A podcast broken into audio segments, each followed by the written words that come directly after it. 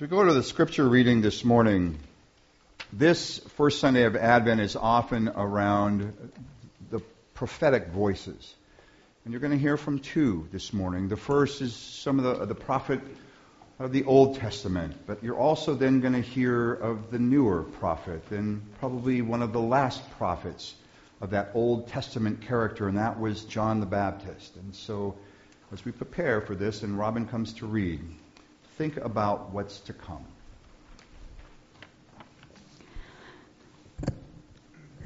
So the first reading today is from Isaiah chapter 2, verses 3 through 5. Many people shall come and say, Come, let us go up to the mountain of the Lord, to the house of the God of Jacob, that he may teach us his ways, and that we may walk in his paths. For out of Zion shall go forth instruction and the word of the Lord from Jerusalem. He shall judge between the nations and shall arbitrate for many people. They shall beat their swords into plowshares and their spears into pruning hooks. Nation shall not lift up sword against nation, neither shall they learn war any more. O house of Jacob, come, let us walk in the light of the Lord. The second reading is from John chapter 1, verses 6 to 14. There was a man sent from God whose name was John. He came as a witness to testify to the light so that all might believe through him. He himself was not the light, but he came to testify to the light. The true light, which enlightens everyone, was coming into the world. He was in the world, and the world, world came into being through him, yet the world did not know him. He came to what was his own, and his own people did not accept him. But to all who received him, who believed in his name, he gave power to become children of God, who were born not of blood or of the will of the flesh or of the will of man, but of God. And the Word became flesh and lived among us. And we have seen his glory, the glory as of a Father's only Son, full of grace and truth. Holy wisdom, holy words. Thanks be to God.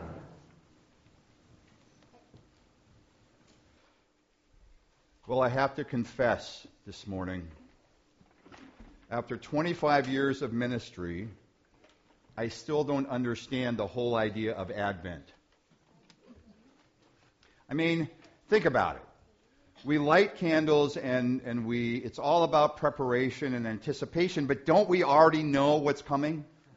I mean, really? Don't we, don't we already know that on December 24th we're going to celebrate Christmas Eve and, and, and then the next day it's Christmas Day and we open the gifts and, and all that. And, and so what is Advent really about? Well, in thinking about this over the last few weeks, I thought, you know what? Yes, it's the, may not know this, but this is the beginning of a new Christian year.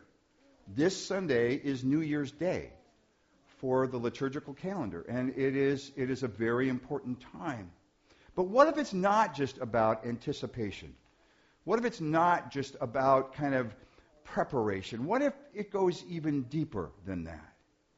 What if each one of these words behind me represents something so important that it would be a mistake to miss out on any one of these?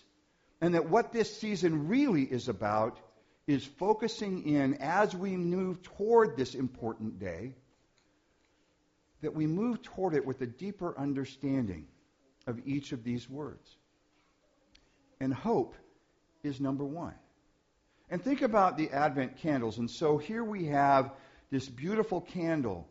And this whole candle, this whole service is about hope, of, of bringing hope, of offering hope, of, as I said earlier uh, in, in, sermons before, that in, in Santa Monica, right after Hurricane Katrina, there were 40 foot walls in the front of this sanctuary and 35 foot banners that finally unfurled and there were only three words on each of those banners. They were, Be the hope. be the hope. And I'll talk more about that in just a second. But then you look at the next candle, this candle of love.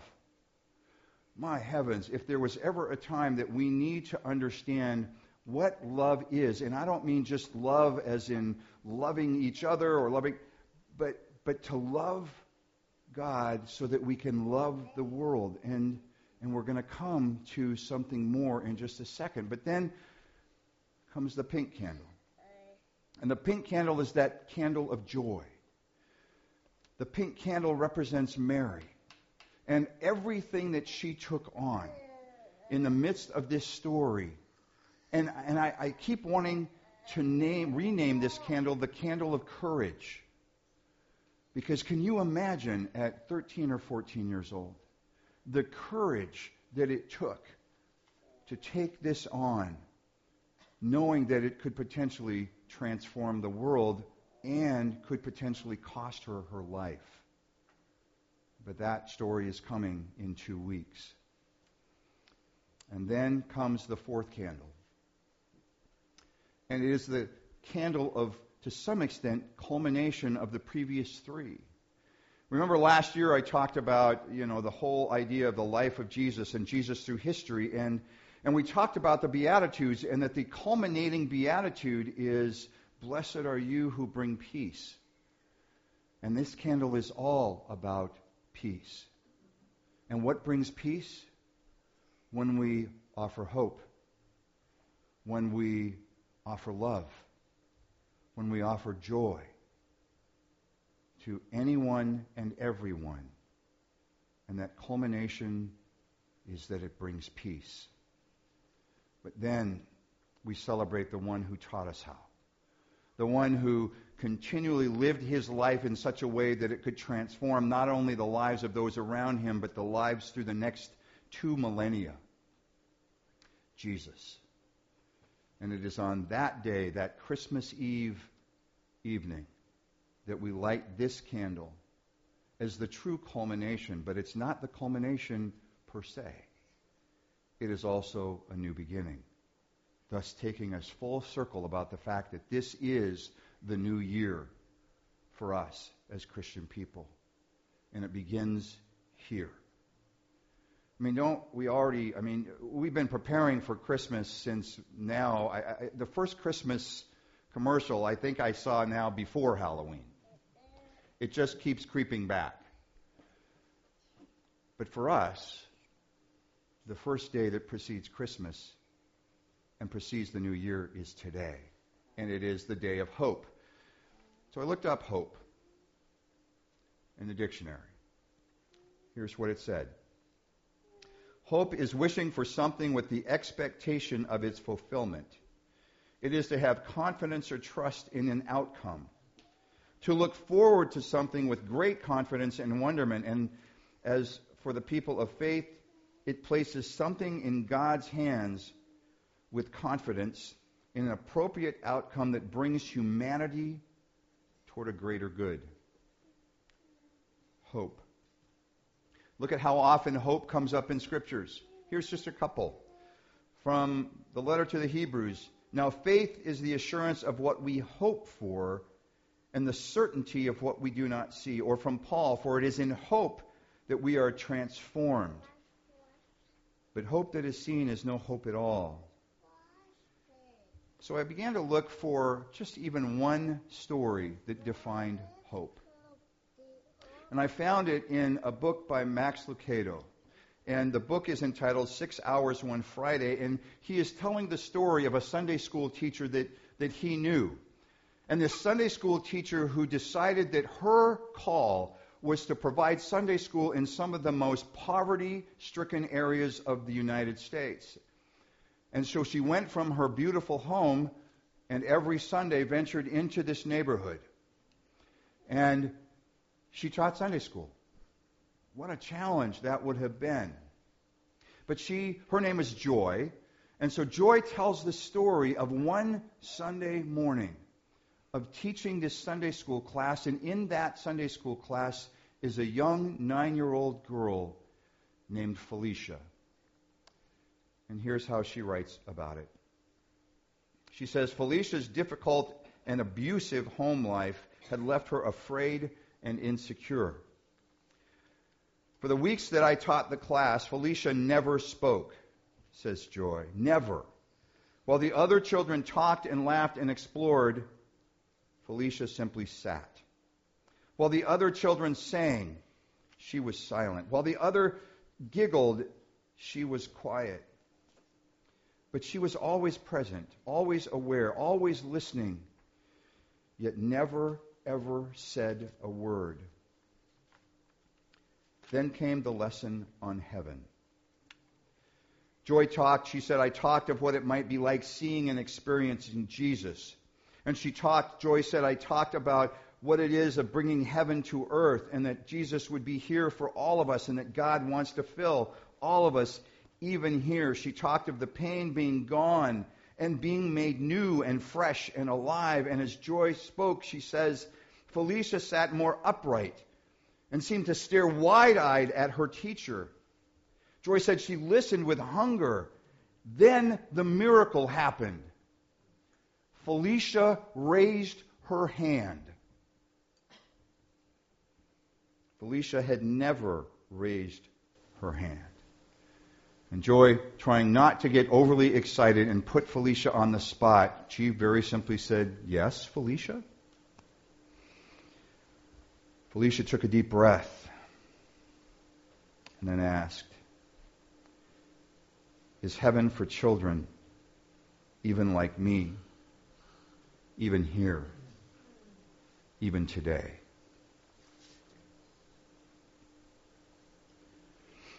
At the bottom of the article, Lucado then writes Now, faith is the assurance of what we hope for and the certainty of things to come. Even heaven on earth for an abused, insecure, nine year old child. Hope. Hope is absolutely essential for all of us. But here's the deal like the banners in Santa Monica that say, Be the hope. If action does not follow that hope, then hope can be somewhat worthless. I look around us right now, and I will tell you, honestly, and I'm going to bring political stuff in on occasion to this because we have two things right now that are going on. I found hope in, in President elect Donald Trump's Thanksgiving speech.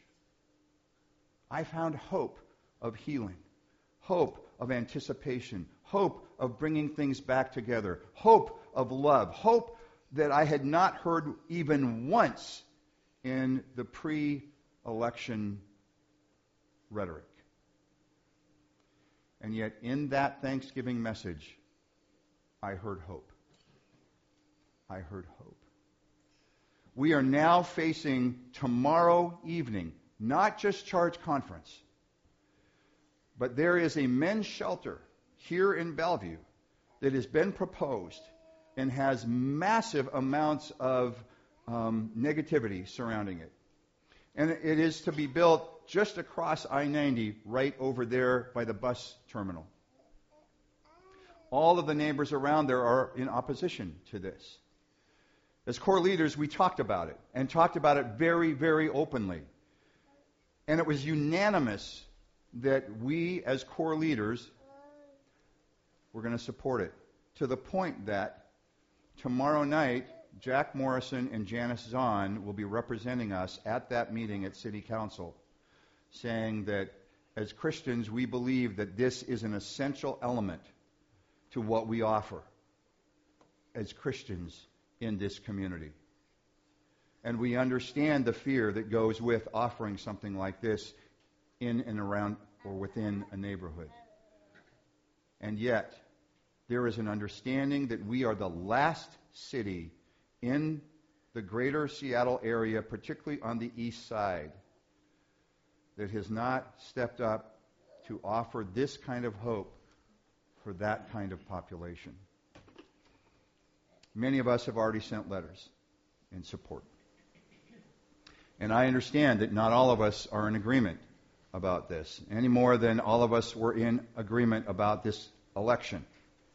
And yet, if in fact what it says on those banners, and as we talk about this candle of hope, hope without action is very much like faith without action.